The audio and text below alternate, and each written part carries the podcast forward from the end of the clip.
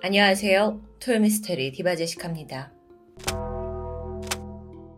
2008년 9월 19일 영국 노팅엄 저녁 6시쯤 한 여성이 다급하게 집으로 걸어가고 있었습니다. 표정을 보니 불안한 기색이 역력했고요. 계속 누군가에게 연락을 해보지만 응답이 없었죠. 잠시 후 겨우 집에 도착해서 계단을 올라 집 문을 여는 순간 엄청난 피비린내와 함께 눈앞에 펼쳐진 광경은 너무도 섬뜩했습니다. 신발장 벽에서부터 바닥까지 집안이 온통 피로 얼룩져 있었고요. 특히나 이 핏자국이 침실을 향해 이어졌는데 그 끝엔 한 남성이 쓰러져 있었죠. 그의 이름은 매튜 파이크. 이제 막 새내기가 된 스무 살 대학생이었습니다. 놀란 여성이 괴성을 지르면서 그에게 다가갔는데 숨이 전혀 느껴지지 않았고요. 그 여성의 이름은 조안나 웨이튼. 매튜와는 연인 사이였습니다.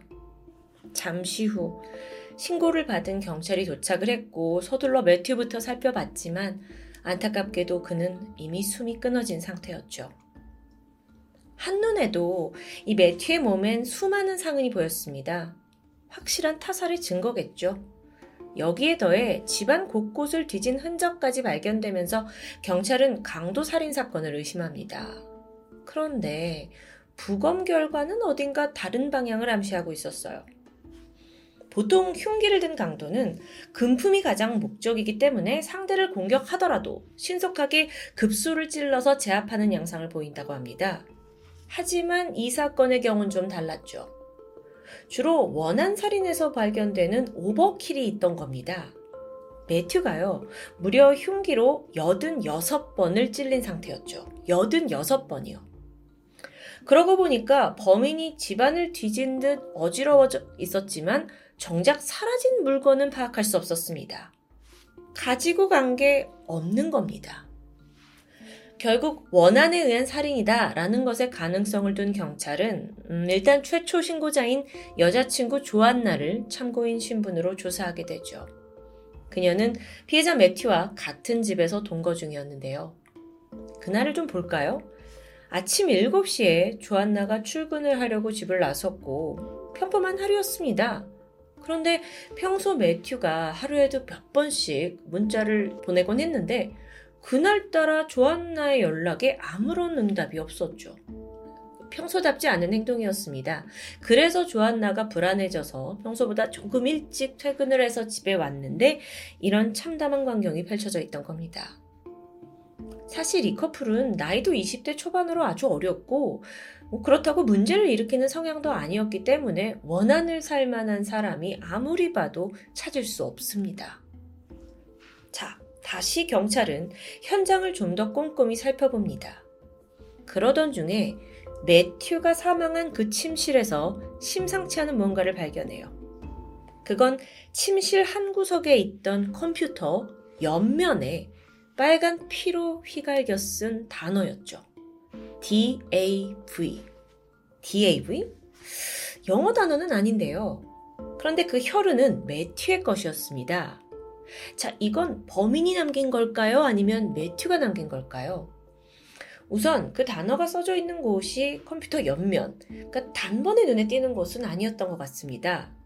만약 범인이 무언가 어, 살인을 하고 메시지를 남겼다면 그건 분명 약간 과시용은 아닐까요? 근데 위치상 그건 아니, 아닌 것으로 보이죠. 그렇다면 이건 매튜가 죽기 전에 남겨둔 메시지 혹은 암호라고 볼 수 있었습니다. 뜻을 해석하긴 어려웠는데 이게 분명 범인과 관련된 건 틀림없었죠. 경찰은 즉각 이걸 토대로 수사를 시작했고요. 다행히 머지않아서 사건 5일 만인 9월 24일 영국이 아닌 독일 프랑크푸르트에 살던 한 독일 남성이 유력한 용의자로 떠오릅니다. 갑자기 그가 누구일까요? 도대체 매튜와 어떤 원한 관계? 여러분, 이 독일 남성 그리고 죽은 매튜, 그리고 조안나까지 이 세 사람의 지독한 악연은 2년 전으로 거슬러 올라갑니다. 매튜와 조안나는 고등학교를 졸업한 직후부터 만남을 시작했습니다. 처음부터 서로에게 흠뻑 빠졌고 자연스럽게 연인 사이로 발전을 했죠. 이 두 사람은 많은 공통점이 있었는데 그 중 하나가 두 사람 모두 어드밴스 월즈라는 이 닌텐도 게임의 열성 팬이었다는 겁니다. 사실 이 게임이 그렇게 대중적인 게임은 아니에요. 소수 매니아층이 형성이 되어 있는데 그게 매튜와 조안나였던 거죠. 천생연분입니다. 너무 신이 난 두 사람은 더 나아가서 이 게임을 위한 어떤 온라인 커뮤니티를 만들고자 했습니다. 그러니까 매니아 user들을 모아서 뭐 게임 map 정보나 전략을 함께 나누고 싶었던 거죠. 몇 달 후에 이 두 사람이 동거를 시작했고요. 본격적으로 게임의 팬 사이트를 제작합니다. 특히 매튜가 컴퓨터에 직접 프로그래밍을 할 만큼 능숙했기 때문에 충분히 이게 가능했던 일입니다. 그렇게 해서 오픈된 사이트의 이름은 Wars Central. 뭐 회원은 40명밖에 안 되는 작은 규모의 커뮤니티라고 할 수 있지만 오히려 회원들은 아주 빠른 시간 안에 가까워지게 됩니다. 그리고 이곳의 공동 운영자인 매튜는 이 안에서 쉐이드라는 어, 닉네임을 썼고요. 조안나는 조조라는 닉네임으로 활동을 하게 되죠. 뭐 본명을 쓸 필요는 없었으니까요. 그러던 어느 날입니다. 문득 조안나에게 메시지 하나가 도착했어요. 안녕? 보니까 닉네임이 이글 더 라이트닝입니다. 아, 아, 아, 이 사람. 이 사람은 워즈 센트럴 사이트에서 하루 평균 한 8시간 정도 아주 열성적으로 활동하던 사람 중 한 명이죠. 그는 이 게임에 대한 수많은 팁과 전략을 공유했습니다. 조안나는 반가웠죠. 그런데 잠시 후에 연이어 메시지가 도착합니다. 조안나 안녕? 어라? 그녀는 이 사이트에서 단 한 번도 자신의 이름을 언급한 적이 없습니다. 오직 조조라고만 불렸어요. 근데 어떻게 본명을 알고 있는 걸까요? 뭔가 좀 꺼림직해졌고 조안나는 메시지를 무시하기로 합니다. 그리고 며칠 후 이번엔 조안나의 페이스북 계정으로 또 한 통의 메시지가 도착합니다. 안녕. 나 이글 더 라이트닝이야. 우리 친구할까? 조안나는 당황스러웠습니다. 근데 이번에는 피하지 않고 어, 내 이름을 어떻게 알았냐 메시지로 물어봤죠. 그러자 그는 다른 회원들한테 몇 가지 정보를 얻었다. 그래서 대수롭지 않게 대답합니다. 그리고 그때부터 끔찍한 악몽이 시작됐죠. 이 남자가 매일같이 페북 메시지를 보냅니다. 근데 그게 하루 최소 100건 이상이에요. 처음에는 그냥 친해지고 싶었는 줄 알았죠. 근데 시간이 갈수록 메시지의 내용이 너를 사랑한다. 너 없인 못 산다. 우리 언제 만날 거냐. 뭐 이건 거의 집착과 망상에 가까운 문자였습니다. 끈질기게 구했어요. 그가 보낸 장문의 메시지 내용을 실제 내용을 잠깐 살펴보면 난 너를 너무 사랑해. 내 인생에 무엇보다도 더 네가 소중해. 이러면 안 되지만 난 참을 수가 없어. 아침에 눈을 뜨자마자 그리고 밤에 잠들기 직전까지 나는 네 생각만 해. 여러분 참고로 조한나는 이 남자를 한 번도 직접 만난 적이 없습니다. 이 남성은 도대체 어떤 사람인가? 닉네임 이글 더 라이트닝은 하루 종일 대부분의 시간을 팬사이트에서 보내는 듯 했어요. 그러다 보니 여기에 올라오는 뭐 크고 작은 게시물들을 빠짐없이 섭렵했죠. 그러던 중에 우연히 운영자 매튜와 조안나의 신상을 알게 된 듯 합니다. 본명을 알아냈고 페이스북에 가서 얼굴까지 보게 됐죠. 그러면서 조안나에 대한 짝사랑을 키워간 겁니다. 사실 조안나의 페이스북을 가보면 매튜와 연인 관계다라는 걸 쉽게 알 수 있어요. 하지만 그는 전혀 개의치 않았죠. 그렇게 끝없는 메시지에 시달린 지 6개월이라는 시간이 흘렀습니다. 하루에도 수백 통씩 오는 메시지들. 그러니까 조아나는 막말로 얼굴도 모르는 사람한테 테러를 당하고 있는 겁니다. 그런데 사실 조안나가 그걸 그렇게 크게 두려워하고 있진 않았어요. 어차피 온라인 유저 중에 한 명이고, 뭐 이런 집착도 인터넷에서나 가능하지 직접적인 위협이 될 거라고는 미처 생각하지 못했던 겁니다. 그러던 2008년 6월, 이때는 사건 두 달 전쯤이었습니다. 매튜와 조안나가 대학 기말고사를 마치고 신나게 오랫동안 계획했던 여름 휴가를 떠나게 돼요. 며칠간의 달콤한 시간을 보내고 다시 영국에 있는 집으로 돌아온 그날 아파트 건물 앞에서 누군가가 큰 가방을 들고 서성이는 게 보였습니다. 둘 다 전혀 모르는 사람이었죠. 그래서 그를 지나쳐서 집으로 들어가려는데 남자가 반갑게 웃으면서 말을 겁니다. 나야, 알아보겠어? 그의 정체가 바로 이글 더 라이트닝. 아, 소름 돋죠. 본명은 데이비드 하이스입니다. 독일에 살고 있던 21살의 직장인이었어요.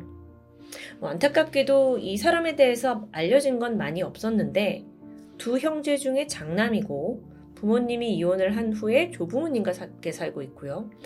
고등학교를 졸업하고 나서 군대를 이제 희망하면서 입대를 하긴 했는데 불과 몇 주 만에 정신적 문제로 인한 부적격 판정을 받고 제대하게 됩니다. 이후에 그는 돈을 벌기 위해 직장에 다니긴 했지만 실제로는 거의 온라인 속에서 대부분의 삶을 살았던 것으로 보이죠. 어쨌든 영국 집 앞에 나타난 데이비드. 자기가 이 두 사람을 만나기 위해 독일에서 날아왔다라고 막 신나게 설명을 합니다. 그러면서 자기가 지금 머물 숙소도 돈도 없으니 이 커플의 집에 며칠 머물게 해달라고 요청하는데요. 당시 커플 입장에서는 일단 아니 집 주소를 어떻게 알아냈는지 그것만으로도 너무 소름 끼치죠. 그래서 여기에 대해 따졌는데 데이비드가 아, 이 차 저 차 해서 페이스북 뒤지면 뭐 다 알 수 있는 정보다 라고 얼렁뚱땅 대답합니다. 물론 매튜 조안나 단 한 번도 주소를 노출한 적은 없어요. 하지만 음, 여러분도 아시다시피 SNS를 하다 보면 그리고 맘먹고 이제 추리를 하려고 하다 보면 그 사람 사는 곳 정보를 알아낼 수 있긴 합니다. 사진이나 게시물을 통해서요. 추정컨대 데이비드도 그런 식으로 조합을 해서 커플이 사는 곳을 알아낸 듯 한데요. 근데 이때까지만 해도 매튜는 데이비드가 조안나를 스토킹 해왔다는 걸 전혀 몰랐습니다. 그래서 집 앞에 나타난 게 당황스럽긴 했지만 같은 팬사이트 회원이고 또 독일에서 날아왔는데 모질게 대할 수가 없었던 거죠. 그래서 일단 집으로 데려오게 되는데 동시에 조안나는 어땠을까요? 데이빗 나타났을 때 정말 현실 공포가 엄습했습니다. 스토커는 집에서 머문다고 하고 남자친구는 그러라고 하고 이때 조안나는 아무 말도 못한 채 상황을 보고만 있었어요. 왜냐하면 여태껏 데이빗과의 일을 사실 대수롭지 않게 여기다 보니까 남친한테 불편해질까봐 털어놓지 않았기 때문입니다. 그런데 당사자가 나타났고 두려움에 치가 떨리죠. 아. 이후에 데이비드는요, 이런저런 핑계를 대면서 3일간이나 이 커플 집에 머물렀습니다. 그리고 예상대로 머무는 내내 조안나한테 은밀하게 구애를 해요. 매튜 모르게 사랑한다 라는 쪽지를 적어서 몰래 건네주고요. 또 그녀가 막 거실에 있든 화장실에 있든 막 쫓아다니고요. 어, 조안나는 정말 미치고 팔짝 뛸 노릇이죠. 제가 상상만 해도 정말 더럽고 짜증나는데요. 그렇게 악몽 같은 3일이 지나고 그가 떠났습니다. 그리고 마침내 조안나가 남자친구한테 모든 일, 메시지 테러, 스토킹 다 털어놓았고 매튜도 그제서야 상황을 파악하게 된 겁니다. 그는 여자친구가 얼마나 괴로웠을지 떠올리면서 크게 분노했죠. 바로 데이비드한테 연락합니다. 한 번만 더 우리 앞에 나타나면 신고하는 건 물론이고 당신을 팬사이트에서 완전히 차단하겠다 경고했습니다. 근데 이때 데이비드의 태도는 그래? 뭐 해볼 테면 해봐 라는 식이었어요. 여기에 더 화가 난 매튜는 사이트에다가 이 데이비드가 어떤 짓을 저질렀는지 공개적으로 저격하는 글을 올리게 됩니다. 자, 그렇게 해서 자신이 이 열정을 다 쏟아붓은 이 사이트 안에서 무례하고 파렴치한 스토커로 낙인이 찍힌 데이빗. 변명을 해보려고 했지만 뭐 소용이 없었고요. 사실 그에게 많은 인간관계가 없었을 테고 이 사이트가 다였을 수도 있는데 그 커뮤니티에서 그가 점점 소외당하기 시작해요. 그때 엄청난 굴욕과 분노를 느꼈겠죠. 그리고 몇 주 후입니다. 그가 또다시 영국에 방문합니다. 목적지는 매튜와 조안나가 살던 집이었어요. 소름 돋게도 당당히 집 앞에 나타났고요. 커플이 즉각 경찰을 불러서 접근 금지를 요청했습니다. 동시에 그가 아예 이제 사이트에 올 수 없도록 영구적으로 제명시키게 돼요. 그리고는 조안나에게 메일 한 통이 도착했습니다. 발신인이 데이빗이에요. 내용을 보니까 내가 언젠가 영국으로 돌아가서 너한테 칼 같은 걸 줄 거야. 그리고는 날 죽이라고 말할 거야. 왜냐면 난 너 없이는 살 수가 없거든. 아, 짜증나요. 정말, 정말. 제가 듣고 정말 너무너무 짜증나요. 무서워요. 이 메일을 마지막으로 데이비드는 두 달간 사이트에 접속하지도 않았고, 뭐 메일도 없었고, 모든 게 잠잠해지는가 싶었습니다. 또 처음에는 무섭지만 시간이 지나면 좀 괜찮나 싶으니까요. 하지만 얼마 후, 이번엔 매튜가 이메일을 하나 받았습니다. 열어보니까 내용은 너한테 주고 싶은 게 생겼어. 뭔지는 말 안 해줄 건데 네가 분명 좋아할 거야. 자, 이 메일은 매튜가 그냥 무시하고 넘겼습니다. 근데 그러지 않았다면 운명이 조금은 다르게 흘러갔을까요? 2008년 9월 18일입니다. 데이비드가 또다시 영국행 비행기에 몸을 실게 되죠. 9월 19일 새벽 1시에 조안나와 매튜가 살고 있던 노팅엄 노스셔우드 스트리트에 도착했습니다. 그는 우선 이 아파트의 옥상으로 향했어요. 그리고 무슨 꿍꿍인지 옥상에 있는 에어컨 환풍구 뒤에서 하룻밤을 보내게 되죠. 마침 그날 밤은 매튜와 조안나가 음, 커플이 된 지 3주년을 축하하고 있었습니다. 바로 다음 날, 날이 밝게 되자 데이비드가 옥상에서 내려오더니 이 커플의 아파트 집 문 앞에 한참이나 서 있습니다. 아, 무서워요. 왜 그냥 서 있어요? 당시에 허리춤엔 칼이 꽂혀 있었고 손에는 두꺼운 원예용 장갑을 착용하고 있었죠. 아침 7시입니다. 조안나가 먼저 출근하기 위해 집을 나서요. 매튜와 짧게 입맞춤을 했죠. 다녀올게 하면서. 이 모습을 멀리서 데이빗이 지켜보고 있습니다. 잠시 후 조안나가 시야에서 사라지자 데이비드가 몸을 일으키더니 매튜가 혼자 있는 그 집으로 향했습니다. 띵동. 문이 열리고 매튜와 눈이 마주치자마자 그를 미친 듯이 찌르기 시작했죠. 매튜가 현관에서 집 안으로 겨우 도망쳤고요. 그런데 데이비드는 그를 계속 따라가면서 공격했고요. 그렇게 무려 86번의 칼부림이 이어졌던 겁니다. 처참한 살인이 끝나고 현장을 떠나기 직전 데이비드는 여벌의 옷 챙겨왔습니다. 챙겨온 여벌의 옷으로 바꿔 입어요. 그리고는 매튜가 가지고 있던 신발과 모자를 착용하고는 집을 나섰죠. 강도 사건처럼 보이게 하기 위해서 일부러 뒤진 듯한 흔적을 남기기도 했습니다. 하지만 그가 놓친 게 있었죠. 앞서 매튜가 몸싸움을 벌이다가 먼저 침실로 뛰어 들어가서 문을 잠그는 상황이 있었어요. 그리고 이때 자신의 몸에서 흐르는 피로 황급히 컴퓨터 옆에다가 글자를 남겨뒀죠.